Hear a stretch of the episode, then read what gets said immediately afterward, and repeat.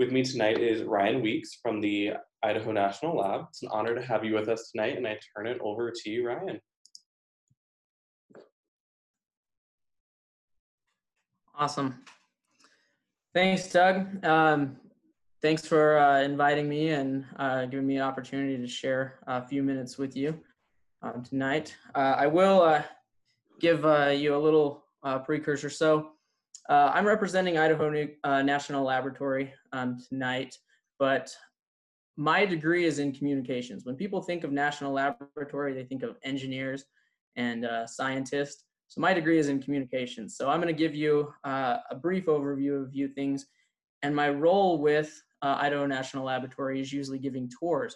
So what we do with tours is we will bring groups uh, of people out to the laboratory, put you in a bus, and take you out to these facilities. Usually takes six or seven hours, and that is an appropriate amount of time to really tell our story. But uh, tonight I've got about uh, 30 or so minutes to share that with you. So I'm just going to cram a whole bunch of information into that 30 minutes. And then uh, at the end, we're going to have some time uh, for questions and things like that. So, but uh, when I when I start talking about nuclear energy and things like that, remember I'm a communications guy. So, all right. So let's go ahead and get started here.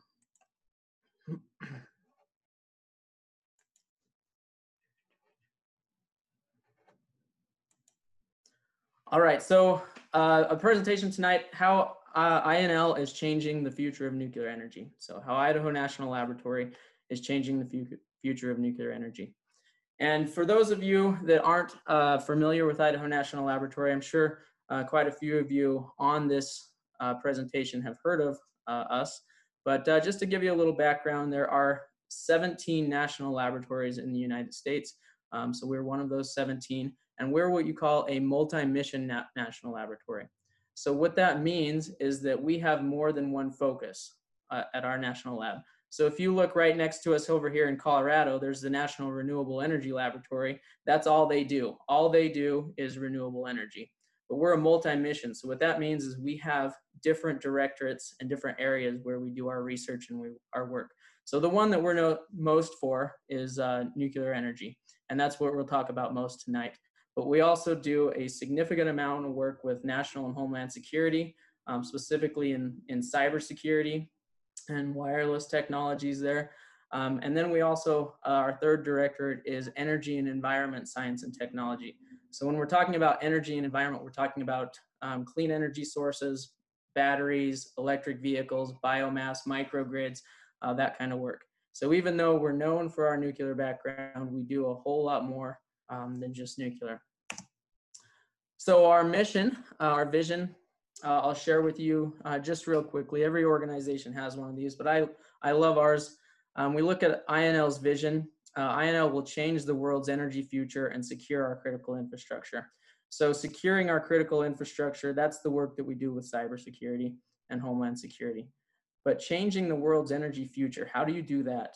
Um, and our mission is to discover, demonstrate, and secure innovative nuclear energy solutions clean energy options, and critical infrastructure. So demonstrating and securing innovative nuclear energy solutions. What does that mean?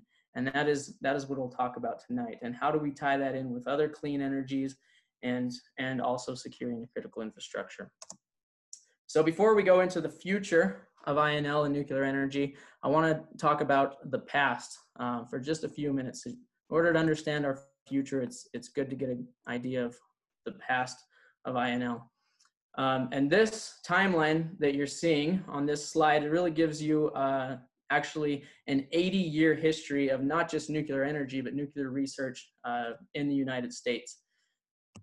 Um, so you can see in 1942, uh, the very first self-sustaining chain reaction, the very first reactor was the Chicago pile number one.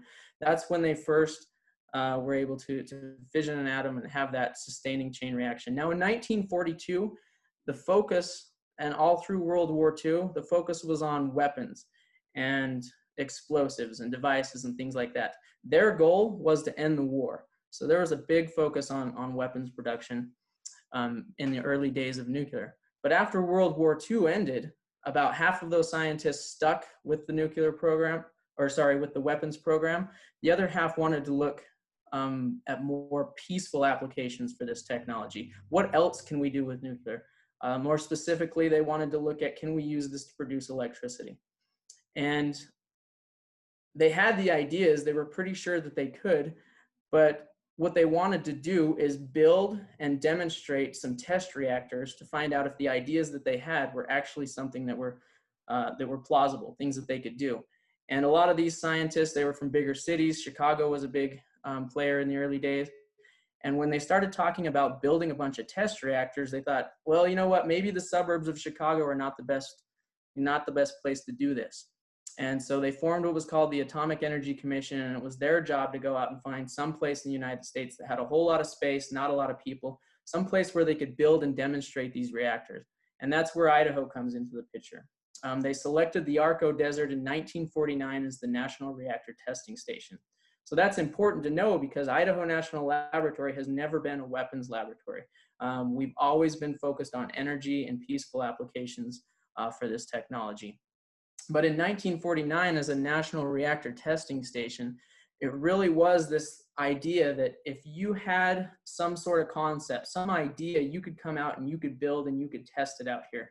So there were a lot of different organizations and groups and, and laboratories that were testing out here. So uh, the Navy, for one. This is uh, this is where they built the first prototype for nuclear submarines and aircraft carriers.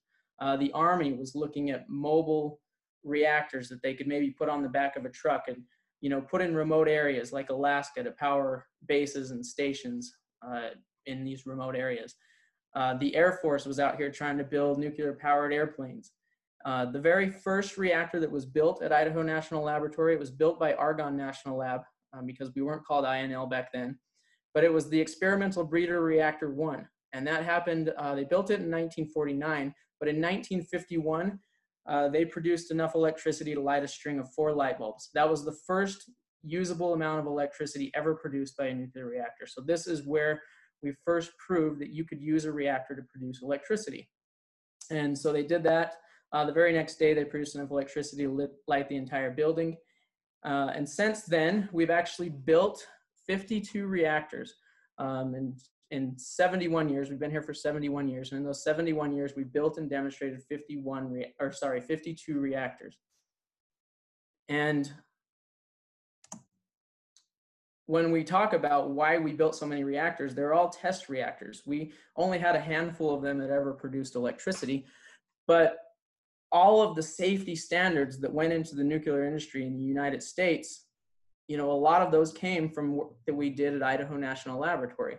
So you can see from the pictures there were some uh, different tests that we did, but we wanted to find out what would actually happen if you had a steam explosion. What would happen if you melted down the core of your reactor?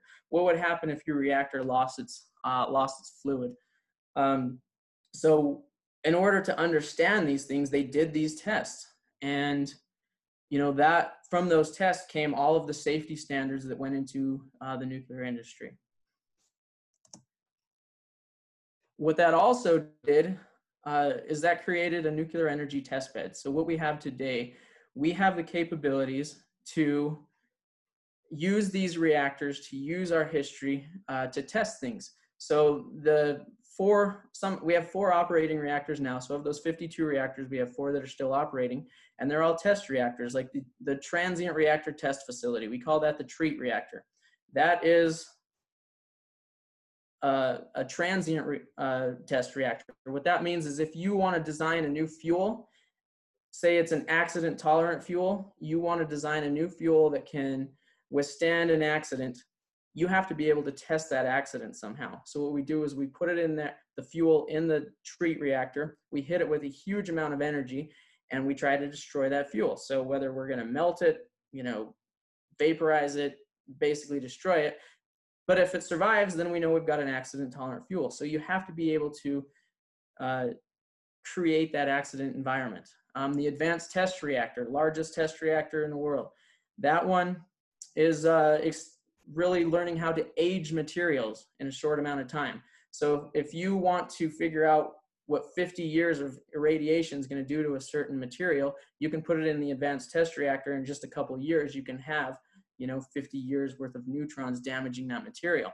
So to give you a, a comparison for those of you without a nuclear background, what that might mean. Say if you're in the auto industry and you have a new car, if you want to see what happens to that car when you slam it into a concrete wall, that would be like the treat reactor. That's an accident scenario. If you want to figure out what that car is going to do after driving at 300,000 miles, that would be like putting something in the advanced test reactor, you know, going through that aging process. Um, but what we don't have at INL is a fast reactor. A fast reactor is a, react, a test reactor that's going to be used for a lot of advanced reactor designs that we'll get into a little bit later.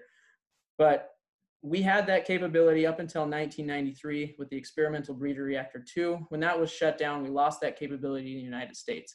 There's actually a plan to rebuild uh, what's called a versatile test reactor, which will be a fast reactor, which will be another uh, way to test advanced uh, reactor designs and fuels. Um, we don't know for sure that that's going to be built at Idaho. We kind of think that, you know, that's the direction that we're headed, but uh, uh, it's not official yet. So that will be just another um, opportunity for us to have this nuclear test bed to do uh, all of those different tests. So um, with the history, so in 1949, it was the National Reactor Testing Station. It's gone through a couple different name changes over the years. Sorry about that. Um, but in 2005, what we did is we took that almost 50 years of experience and we put that all under the same umbrella with all these different laboratories and contractors. And uh, we created the Idaho National Laboratory. And at that point, we decided what is the future of Idaho National Laboratory going to be? And it's going to be advancing nuclear energy, securing and modernizing critical infrastructure, and enabling clean energy systems. So that leads us to the title of the, the presentation today, The Future of Nuclear Energy. So recently, Congress designated Idaho National Laboratory as the National Reactor Innovation Center. So what does that mean? Well, for me, in my head, this is like National Reactor Testing Station Part 2, where if you have an idea um, or concept, you can come here and you can, you can get the help that you need to, to prove that. So there's three uh, technology levels. Uh, there's the first one, proof of concept. We got all these ideas, industry, universities, they can come in with ideas. We got to decide, okay, is that an idea, a good one? Is that actually feasible? Is that something that'll work? Once you pass through that, then the next uh, level would be the proof of performance. Let's do some modeling, some simulation. Let's start doing some tests. Let's irradiate some materials. Let's validate some data. So is this actually a thing that could, that could possibly work? And then the last level would be actually building it and demonstrating that reactor. So you can do all of the research that you want in the laboratories and on computers and modeling and simulation. But until you actually build the reactor and you operate it, we don't know if it's, it's, if it's gonna actually work the way that we planned. So that is uh, really our, our bread and butter there is building and demonstrating. That's what we've been doing over our 70 year history.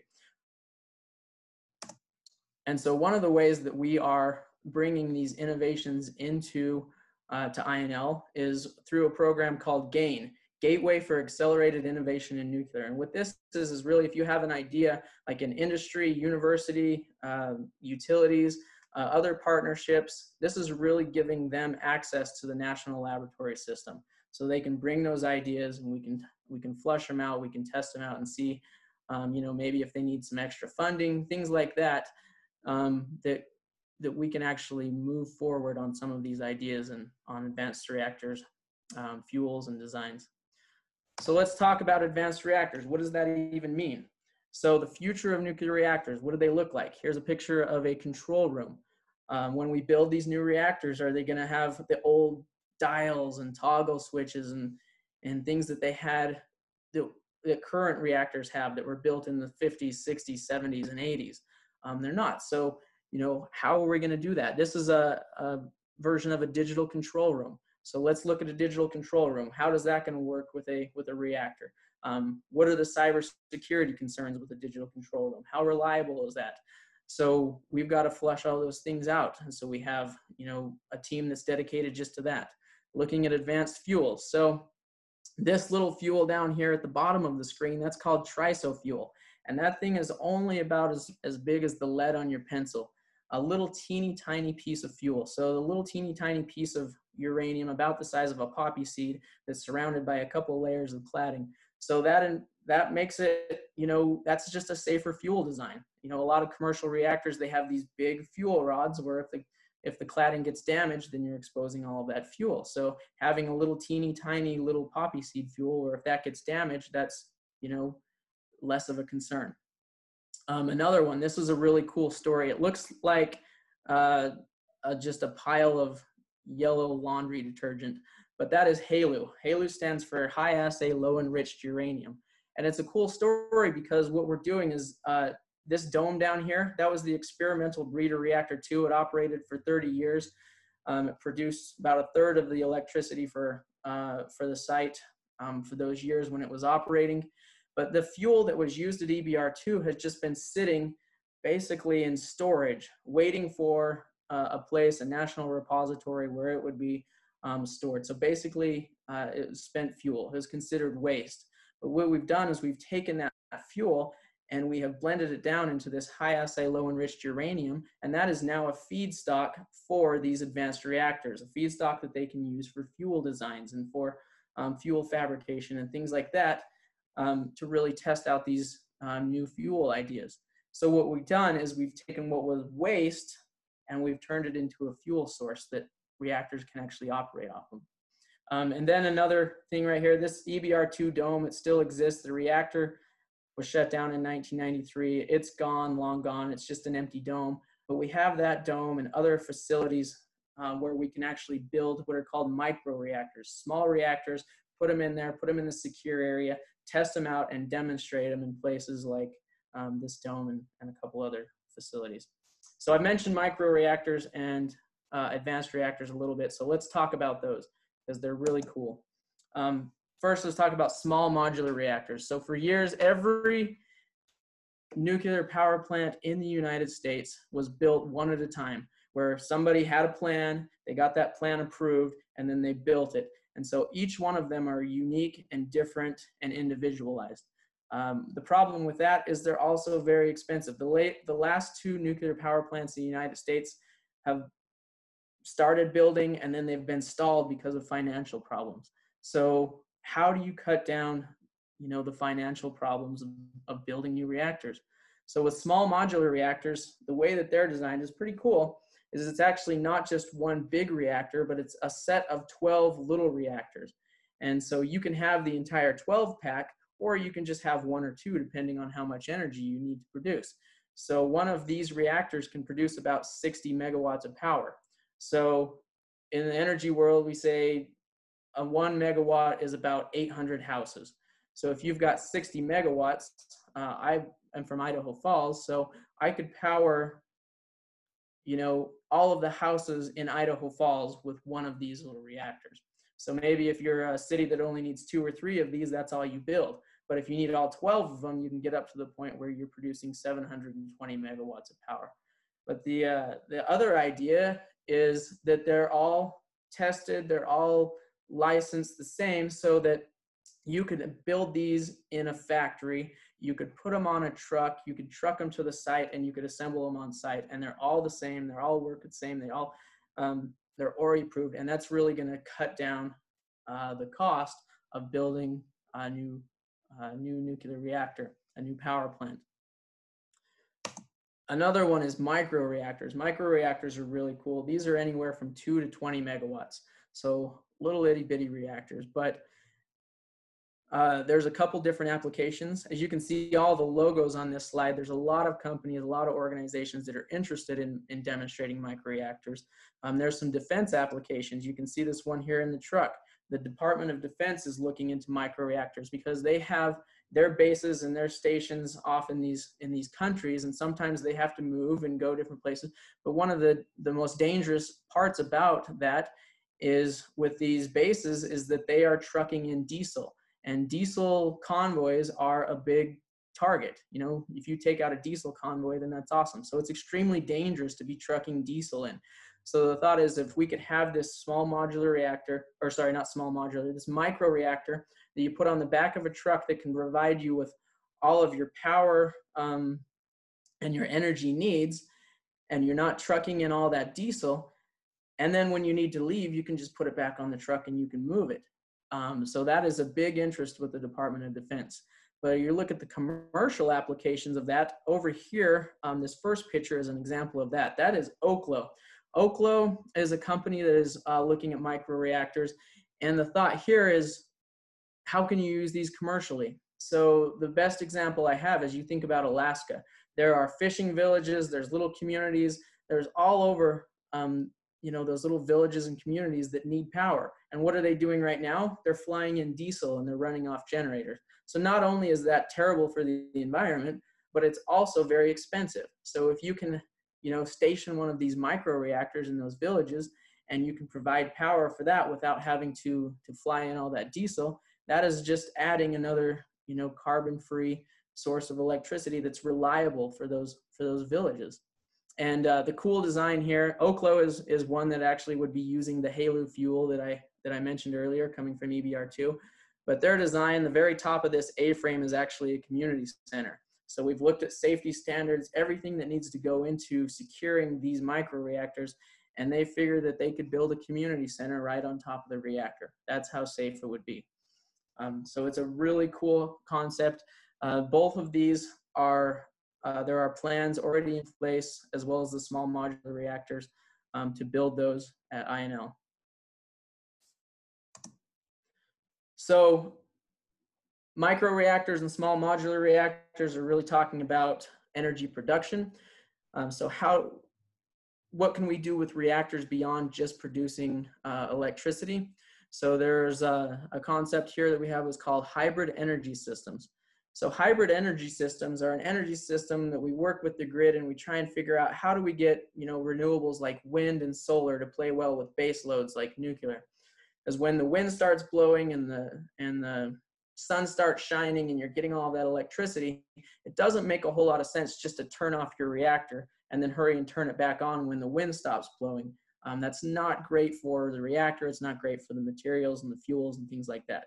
Um, so what can you do? How do you make those two play well together? So the thought with this hybrid energy system is when the wind starts blowing, the sun starts shining, you get that electricity that's being put on the grid, is you can divert the heat and the uh, energy, the heat and the electricity from that nuclear reactor to do different things. So maybe it is creating hydrogen. Maybe it's doing water desalination, so you're cleaning water. Maybe you're using that heat for new chemical processes or um, you know, chemical companies use a lot of heat with their processes maybe you're making ammonia. There's a lot of different uses for that, but getting those base loads uh, and those, you know, intermittent, those renewable sources that are going back and forth to kind of play well together. And what does that look like? This is a picture of the laboratory where we're working on that. And what we've got here is we've got a real-time digital simulator where we're hooked up with the National Renewable Energy Laboratory in Colorado, and we're receiving their real-time wind and solar data and then we've got a thermal loop, which simulates the heat from a nuclear reactor. And then we're producing hydrogen over here. So how do we get that to work? And the reason why we focus on hydrogen is uh, a lot of industries use hydrogen. So it's used in fertilizers, it's used in um, plastics, it's used in like steel production, a lot of different uses for hydrogen. And right now, 95% of hydrogen is produced using natural gas. So if you were looking for a clean source of hydrogen, then doing that would be great. But also what that does is that gives us another revenue stream for our current fleet of nuclear reactors. Some of those nuclear reactors are struggling financially.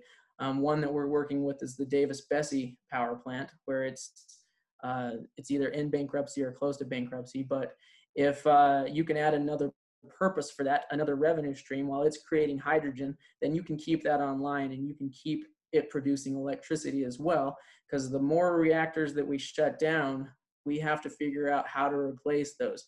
And if we're not going to replace them with wind and solar, we're going to replace them with something that's, you know, has carbon emissions.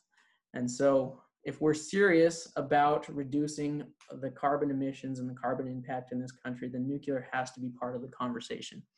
And uh, there's other parts of this lab too. Um, as I mentioned before, we do a lot of battery testing, wireless charging for electric vehicles, a lot of work that we can do. You know, how do you get wireless chargers? You know, if, if they're online and they're creating spikes in the grid, how do you even that out? So there's a lot of different work that we do um, with this hybrid energy system that if we had a little bit more time, we could go into detail with. But uh, it's, it's some pretty exciting stuff. Uh, other applications beyond just um, power production and beyond, I guess, this planet, as we have our space applications. Uh, we have, we assemble what are called RTGs, um, radioisotope thermal electric generators.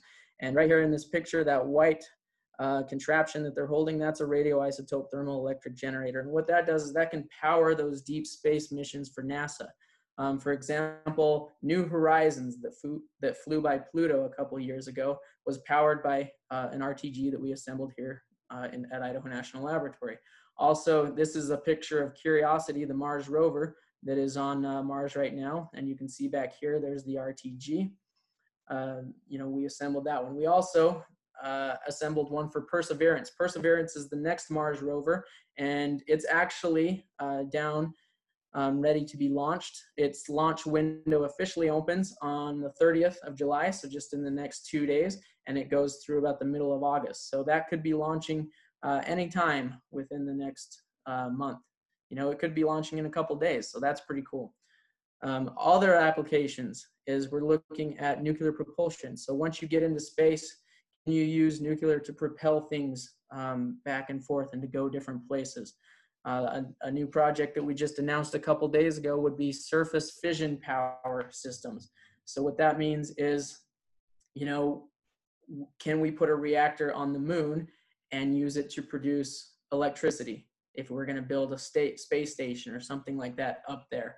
Um, and then the next step would be Mars. Can we have power generation at Mars? So we're already thinking about the next step um, and how are we going to get electricity and power up on those different planets. Uh, so that's pretty cool. And then, of course, I want to throw in partnering with Idaho. A big part of what we do is, is because of our relationship and our partnerships with Idaho. These are three buildings in our Idaho Falls campus the Center for Advanced Energy Studies, the CyberCore facility, and the Collaborative Computing Center. Uh, these are all Idaho owned buildings, and they're all partnerships with the University of Idaho, Boise State, and Idaho State University. Um, so Center for Advanced Energy Studies uh, is looking at you know materials testing, you know renewable sources, geothermal, all kinds of things there. Um, the Collaborative Computing Center and CyberCore were recently built. They just came online in October. But uh, I talked about Homeland Security and, and CyberCore. You know, if these guys and ladies, sorry, if these uh, researchers were anywhere else you, in the world, you'd call them hackers. But since they work for INL, they're cyber researchers, but they're really looking at securing critical infrastructure, transportation, pipelines, utilities, power plants, uh, including nuclear power plants, and really, you know, doing that work there. It's some very, very important work. And then the Collaborative Computing Center, um, we do a lot with our supercomputers there, but one of the things when it comes to nuclear that you're gonna do is when you are designing new nuclear reactors, there's a lot of modeling and simulation that's gonna go into that before you ever even do a physical test. So we uh, recently installed, uh, just a couple months ago, a supercomputer, it's called Sawtooth. When it was installed, it was the 37th fastest supercomputer in the world. Um, so a lot of work there and the universities can use those supercomputers um, so what we're doing is we're building a pipeline. We're working with universities and professors, one for the nuclear industry, but also for cybersecurity, for engineering, for supercomputing, um, just building that pipeline to feed into the future of, of uh, energy and what that looks like. So what is the future of uh, nuclear Idaho National Laboratory? I think it's bright. I think it's exciting. Um, you can see here those 52 reactors um, that we've built um, how many reactors we've had operating by year. Back in the 60s and 70s, it was really exciting. We had a bunch of reactors operating. Then during the, the early 90s through the 2000s, we just had the three that were that we maintained and we operated. In 2017, we brought the treat reactor, the one that does the accident testing online. And really the future is exciting with the micro reactors the uh, the small modular reactors, the other things that we're doing in the future is really exciting, and we're hoping to build and demonstrate and get back to what we do best, and building and demonstrating reactors, and hopefully, you know, changing the energy future and and improving, you know, life on this planet. So, anyway, that is the that is the future. If you have any uh, questions, I guess right now would be the time that we uh, that we open up for that. I'll turn it back to Doug for that. Yeah, thank you for a very informative presentation. I did not know anything that you're talking about, so definitely learned a lot. Um, now we have two questions. The first one is Are you, as the INL, involved in recycling batteries at all? Um, we do um, a little bit, um, but what our focus on when we talk about recycling, what we're looking at is rare earth metals. So uh, right now we're getting the majority of our rare earth metals from China, uh, the United States is, and so rare earth metals go in all kinds of things like windmills. Um, you know, they can go into jet pilots, you know, all kinds of stuff. So we're looking at different recycling technologies, not just for batteries, but for for rare earth metals. Now, if we could, like electric vehicle batteries, if we could use them for grid storage, you know, we're looking at that. You know, maybe instead of recycling them, we just pile them into a shed next to a, a, wind farm and use them for grid storage. So yeah, there's there's some different applications there. It's not one of our major focuses, but we're definitely involved in that a little bit. Nice. And then, um, what is the situation with spent fuels? Uh, spent fuels. So that's that's fun to talk about. um, everybody wants to know that. So um, it's really it's a political decision. Uh, we have proven since the the early you know 60s and 70s that we can recycle fuel. But it turns out that that's not the most economical thing to do. And so a lot of a lot of uh, you know we don't do it in the united states. France recycles fuel. So it's really a decision of the nation. Are we going to build a national repository somewhere? Um, right now uh, commercial fuel is being stored on site with the reactors and it's fine there. It's been there for years. It could be there for more years but until the nation decides if we're going to go the direction of recycling or if we're going to go the direction of actually having a national repository to store it. So we don't get involved in the policy. We just provide the science. It says, yes, if you're going to recycle, you could do it this way. If you're going to store it, you should probably look into these things. So that's really a, a political question of whether the nation's, what, what direction the nation's going to decide to go there. And then what is the life expectancy of a reactor? Um, that's a good question. I mean, the current fleet right now, some of them have operated um, 60 years and are working on extending to another 80 years. Um, you know, these uh, micro reactors, some of those micro reactors and small modular reactors are looking at only having to refuel every five years. So uh, it's really, you know, there isn't really a life expectancy uh, per se. You know, as long as you continue to up upgrade the and do the maintenance of you know the the pumps the valves the systems things like that. Um, i mean some some reactors have shut down but some reactors we've only limited because we don't we've never it's it's a it's a new technology i guess is that we've never operated anything over 100 years so we don't know. But we can stop and you know some of them were licensed for 40 years and then they looked at that and said okay we can go another 20 years and now they're looking at going another 20 years. Maybe in 20 years they'll look for another 20 years. So it all just kind of kind of depends on on the design and how much effort you want to keep putting into maintaining them yeah and you brought up a really good point that nuclear energy is still such a new concept. You know it's not something that's been around forever. It's definitely a uh, one of the modern energies Right. And earlier you mentioned one of the reactors filing for bankruptcy or already in that process. So mm-hmm. in that scenario, what would happen if a reactor actually did have to file for bankruptcy? Would they just shut down until someone bought them or they were repurposed? Uh, yeah, once you shut down a reactor, you're pretty much not going to bring it back up. Oh. Um, it, it's pretty much done. So that is uh, a big part of our mission is maintaining maintaining the current fleet because as I mentioned earlier, if you take that reactor offline, then you've got to replace it with something.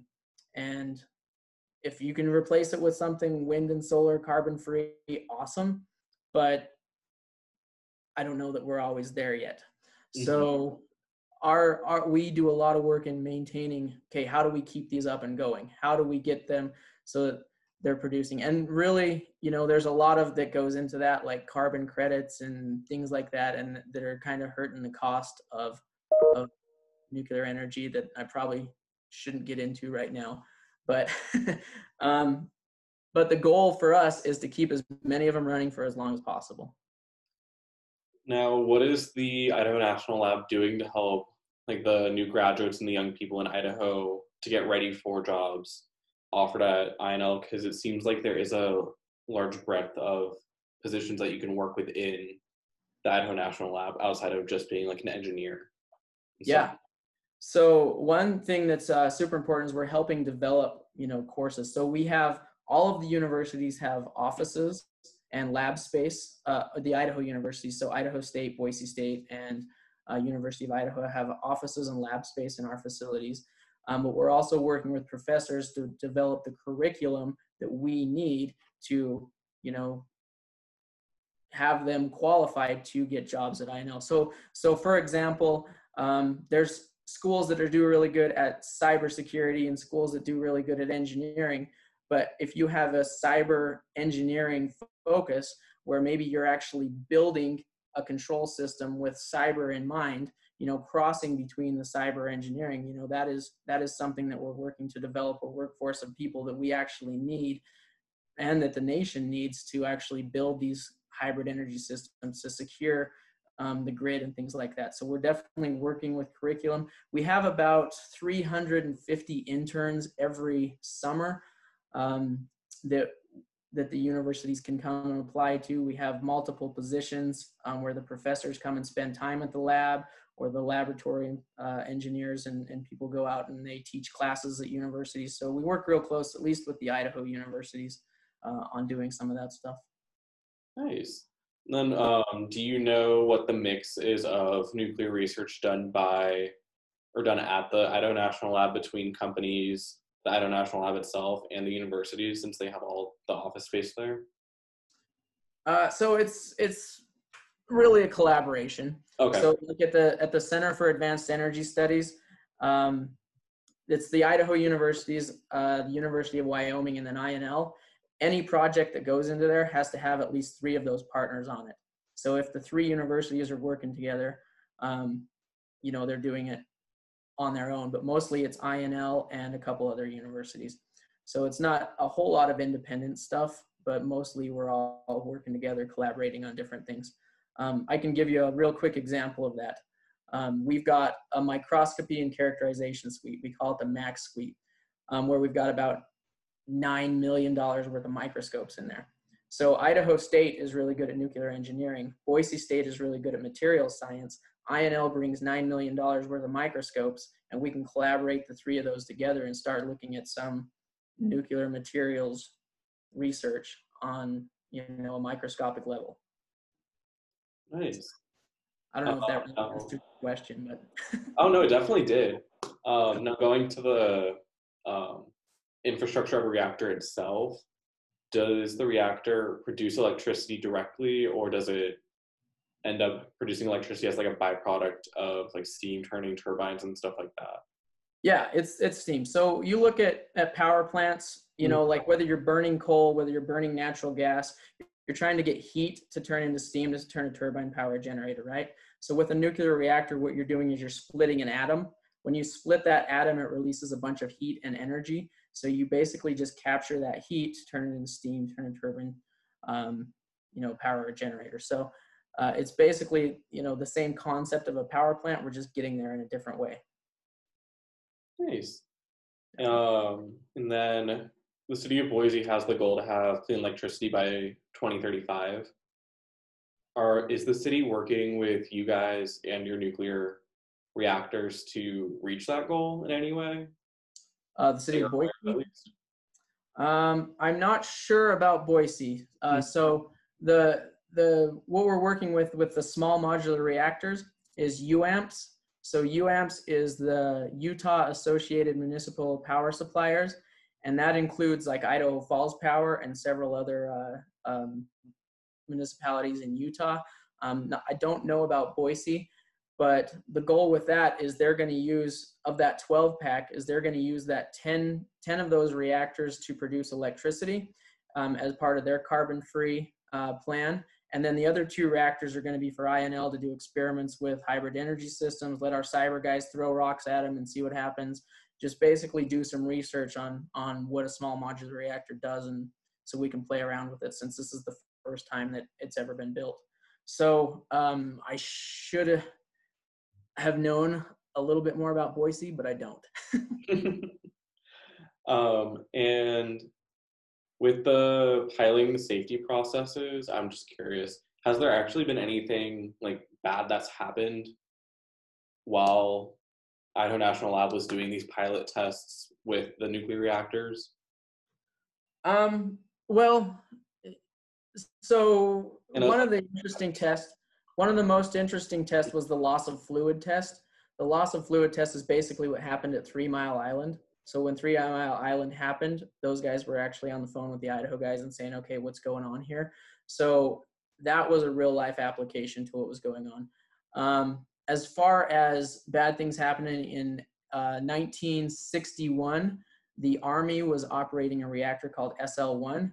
Uh, there was a steam explosion there, which was not intentional, and it ended up um, killing three operators. So uh, that wasn't necessarily a test. It was just there's there's a lot of interesting things that go into there, but we learned a lot about reactor designs from that accident and said, okay, let's not build them like this anymore. But as far as like the ones that uh, we actually had steam explosions and meltdowns intentionally, we did that in a controlled environment so that it really didn't it it didn't hurt or you know we did it very carefully because that's what a national lab can do. yep. Yep. So we did have one accident out here um, the SL1, which is a fascinating, fascinating story. If we had more time, I'd go into it, but that happened. Now, since reactors, or at least the traditional reactors, are very large, how do you go about modernizing the very old ones that are still active and just essentially bringing them up to date from like the old control rooms with the knobs and the dials to a modern one, if that is possible? Um, it is, and that's one of the concerns. The pic, the the graphic that I showed you of the uh, the digital control room, that mm-hmm. was actually a uh, analog control room that had been digitalized. Oh, okay. So what we've what we've done is we've brought in like operators to work on that and say it's a it's part of a human factors lab. So say you got the nuclear reactor is going to shut down um, for a couple of months to do maintenance or whatever. Let's bring in the operators and say if we put this knob, if we replace it with this screen right here, how is that going to work with your reactor? Is that going to work? Um, so we can do that all on a digital screen and we can move things around. That way, when they get to their shutdown, you know, where they actually have to cut through metal and rewire and do things like that, they can just do it right off because we've already done all of the research and the and the human factor stuff for them. So we try to support them as much as they can there. Um, that is a little bit tricky uh, because I mean, some of those nuclear reactors, you know, some of them are buying parts on eBay because they don't make dials like that anymore. Mm-hmm. So you know, it's it's a thing that you have to that we have to address. Is as these get older, we've got to update some of that older control room stuff. So we try to help them out with that. And from my understanding, it seems like the Idaho National Lab has probably like three main missions that you guys focus on. Is it Mm-hmm. Is it challenging to? Oh, you're good. Is it challenging to balance all three of those, or does it actually like real world like carry out pretty smoothly to balance the three different missions that you guys have? Um. Yeah, I think it. I think it's. I. um. From being in the communications office, I don't really know the intricacies of funding and programs and things like that because you do have to consider all of the other national laboratories and what they're working on and you don't want to do the same thing that the national renewable lab is doing um, you know you don't want to you're using tax money so you don't want to be duplicating the efforts. But i think our focus is we want them to tie in with each other. So you know when we're looking at renewable energy we want to figure out how does that tie into a hybrid energy system? Or how does you know securing critical infrastructure help with our own you know control systems things like that. So um, i think that we intentionally get them to you know fit together like that And we do have another question from one of our attendees. Some of us have the impression that nuclear reactors are like the ones depicted in the China syndrome. How many reactors are operating in the US today, and how many of them are like the California China syndrome reactor, and how many are built with newer technology or updated to newer technology? Um, so this is unfortunate because I don't know what the China syndrome is. Um, but uh, let's see. So I believe there's 98, a couple of reactors have shut down recently. So there's either 96 or 98 reactors operating in the United States. Mm. And they are all light water reactors. So they are this base, this technology that was created in the 50s and 60s, and that's when we built them. Um, so as far as advanced small modular micro those kind of reactors you know that's the goal is we want to start building those instead. Um, that's the future of the future of nuclear energy is getting smaller. So of the ones that are operating today they are you know those ones that were built years ago. Um, a quick Google search on China syndrome because I also was not 100% sure. And it's the style of reactor where it's the giant concrete tube kind of going up into the air like curving inwards a little bit. That style. Okay. Yes. Yeah. So that is the current fleet. The 90, the 96 or so that are operating right now are are of that of that style that were you know designed in the 50s, 60s, 70s. So I mentioned there were there were two projects that have that they wanted to build reactors um, like that, but they have been stalled in the United States because of financial issues, and they've been it's been we don't know if they're going to get done or not. So that's when we said, okay, if the last two that we tried to build aren't going to work, then we obviously need to do something else. So mm-hmm. what's the new what's the new solution? What's the advanced reactor? What does fuel look like? All of that stuff. What do we need to do different to keep this energy source online? Now, earlier in your presentation, you showed when you're talking about the micro reactors, I believe there was the almost kind of looked like a park that reactor where it had like the white roof. Is that or would something like that be able to output similar amounts of electricity to the older style where it's the giant concrete China syndrome style? Or would you need multiple of that style to get the same amount as like the older?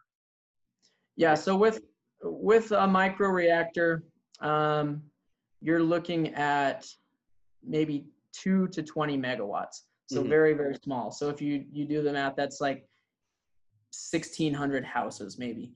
So that's not you know unless you're going to put multiple ones in a certain city that's not really what the purpose is there. Now a small modular reactor if you're going uh, if you do all 12 of them you can get up to 720 megawatts mm-hmm. and then you're getting closer to what one of those big ones uh, would be. But no you would have to do multiple of the small ones to equal equal the bigger ones. Okay.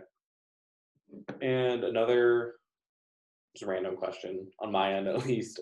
With the older reactors is there a way that either you guys have or other national labs to make them like look less of an eyesore because i know some people would view that as an eyesore so i was just wondering if there's any like research you guys have done as a way to like combat that or that imagery and impression of the older reactors? Uh, you know I, I don't know if anybody's mm-hmm. looking into that. I don't know if we can just, you know, universally give them a new paint job or something. But yeah, I think sure. I think what really what we need to work on there is education. Mm-hmm. Uh, the nuclear industry in general has done a terrible job of educating because you know you see these these towers and all of this stuff coming out of them, but what we don't say is that's steam. You know, that's water vapor. I mean, there's it's it's not like we're polluting it's not you know carbon it's it might look eyesore but if you don't if you have the education to understand what's actually happening in a nuclear reactor then you know they're actually pretty cool. So i think i think that would be our best way to combat it would be education versus repainting everything i don't know. Yeah that was coming more out of my urban studies classes from college. Like just curious like how would that affect it? Uh, and i think just the impression from history of nuclear reactors since it is still so new when something bad happens with one, I feel like it is all over the media, whereas no one highlights the benefits of it. So like we all know Chernobyl, so we all kind of right. have that like, ooh, that's bad. I don't want to live near it. Yeah. Um, and are any other countries installing the smaller modular reactors that the U.S. is dabbling with? Um, other countries have other ideas. So I don't know that they're specifically like ours, but yeah, other countries are looking at that. So China is actually, you know, building a bunch of the big reactors. Um, Russia is always there, um, doing new ideas, doing things like that, and that is really, you know, there was, there was, and this gets into the education part again. Is there was those years on that graph that I showed you where we're just maintaining reactors. You know, this is a American technology. This is where it was invented. This is where where it first happened, and we were the leaders for so many years. But then in the '90s, when we kind of just started saying, "Yeah, we're done with nuclear. We're not interested in that," those other countries kept going, and so mm. America has kind of lost its footing as a leader. And so we want to get back into that because we're thinking, you know, when there's other countries that are looking for leadership in this, do we want them going to the Russias and the Chinas and the other countries to like that to get their nuclear knowledge, or do we want them coming to America where things, you know, where we've looked at the safety aspects, we understand why it's important, and we've regulated it very strongly versus what those other countries may or may not be doing. Then Idaho Power's run numbers to show that even with the highest possible carbon tax, nuclear is possibly not as cost effective um, and it won't be included in the Idaho Power portfolio, in your opinion, and given your knowledge working for the Idaho National Lab, in the future, how realistic is nuclear energy as a like long-term wide-scale power source? Uh, I think it's very realistic. I think it has to absolutely part of the conversation. Mm-hmm. Um, I don't think. I mean, there's a difference between base loads and you know, like wind and solar, they're not base loads. So if we're going to cut out coal and natural gas and carbon emissions, what are we going to replace it with? So, of course, uh, small modular reactors right now they look expensive. Um, this is a brand new technology, and until we actually build it, understand it, and then you know, like to the point of small modular reactors where they're you know basically being built in a factory, we're not going to completely understand what the costs are associated with them. But you know we've got to do that research. We've got to build the first one and we've got to understand it. So maybe the first one is doesn't make financial sense at all but 20 years down the road we're like hey yeah this is good. We figured out we've we've worked out the kinks we've got the bumps out so so yeah this this makes sense now. But we don't really know that until we do the research and then with those small reactors, are they expensive just to produce, or are they also expensive to maintain, or is it a combination of both? I hate to admit, but I am not an expert on the financials. um, but uh, but the goal with small and micro reactors is to cut down cost and make it, you know, easier to build and maintain than the than the big ones that they have.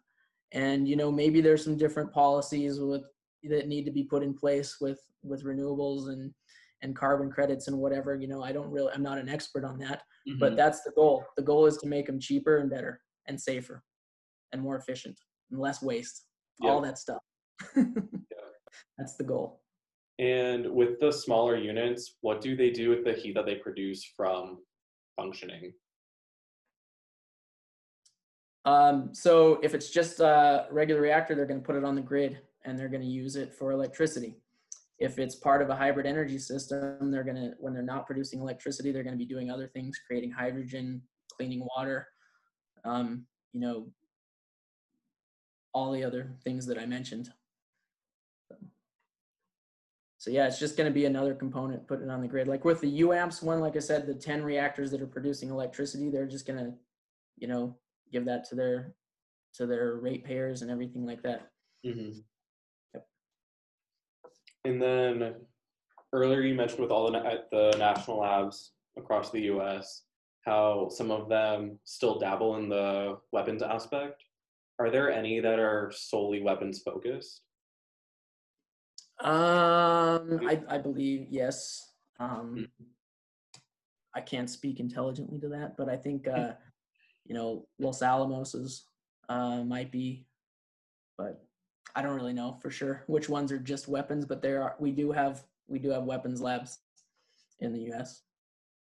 And then, how familiar are you with um, the proposed reactor that Bill Gates, I guess, is talking about, and if the INL has participated in the development of that? Yeah, absolutely. So it's uh, his company is called TerraPower, and we Bill Gates has actually come out to INL and toured our facilities. Unfortunately, he came about six months before I got the job, so I missed out on Bill Gates. But um, but yeah, uh, one of the technologies that we're using um, that we're looking at with TerraPower is a different way to fabricate their fuel. So uh, it's different from the traditional way and never been done before. So we have a facility dedicated just to um, to TerraPower to fabricate the fuel in that certain way. Uh, and then we do all the examinations and the research and the tests like that. So that is another thing is uh, the kind he is that reactor is one that would benefit from having a fast reactor like the versatile test reactor. Because right now there are very few fast reactors. Like if we wanted to do a test on a fast reactor, we would have to take it internationally. And right now there isn't a whole lot of nuclear tests that are lining up to go and, and be put in a Russian reactor. Um, that's probably something that's not going to happen right now. Um, so his company would definitely benefit from the the virtual test reactor, but we're doing other things, or sorry, virtual test reactor, versatile test reactor. But we are definitely working with them and and, and doing what we can with what we have now. And then this is more of a policy question. Um, with the waste produced by the um, small modular reactors, does the waste have to remain in Idaho in perpetuity? And then also, just because I'm curious, what do you guys at the INL do with the waste? Do you study it? Do you try and repurpose it? Okay, so uh, yes. So the small modular reactors right now would, I would guess, I would assume, I don't know that all the details have been fleshed out, but under its commercial license, they would probably be just like any other commercial reactor where the waste is stored on site unless, uh, in, you know, unless we designate a uh, national repository, which at some point was going to be Yucca Mountain, but that kind of, that was shut down. So, um, and what do we do with the, the waste? So yes, we can look at the, the waste that we have. Um, right, uh, most the majority of it is just stored on site. But like I mentioned, the EBR2 waste, we we pulled that out and said, hey, we can still use this as fuel. So for years um, and years, what we did is we took all of that spent nuclear fuel and we recycled it and we put it into new fuel. And that's what we did for years and years. And then until uh, I think in the 80s, um, we stopped reprocessing as a country. So from that point, we basically just stored it and put it there. Um, so yes, so it's just it is it is hanging out in Idaho. Now um, there's another part of thing uh, part that people like to talk about, and that is the Idaho Cleanup Project. So for years we accepted the waste from uh, weapons reactors, or not weapons reactors, but from weapons um, laboratories. You know, they were under the Cold War pressures that said, "Hey, we got to build these weapons. We got to go, go, go. What do we do with the waste? Just put it in a barrel in a box, ship it to Idaho, and we'll deal with it later." So there's a there's a organization separate from Idaho National Laboratory called the Idaho Cleanup Project, and that's basically what they're doing is they are taking that weapons era waste, they are digging it up out of the ground, um, repackaging it, and shipping it out of the state. So that work is definitely happening out on the same desert as we're doing that. It's just a different organization that does it. So the weapons waste is getting rid of. But as far as spent nuclear fuel, there isn't really a place to put that yet. And if the US starts to repurpose the fuel again in the future, mm-hmm. is the current like reservoir of spent fuel that you guys have right now, is that still viable to be repurposed into fuel? Yep. Even though it's just yep. It's it's like a gold mine sitting in a landfill. All we need is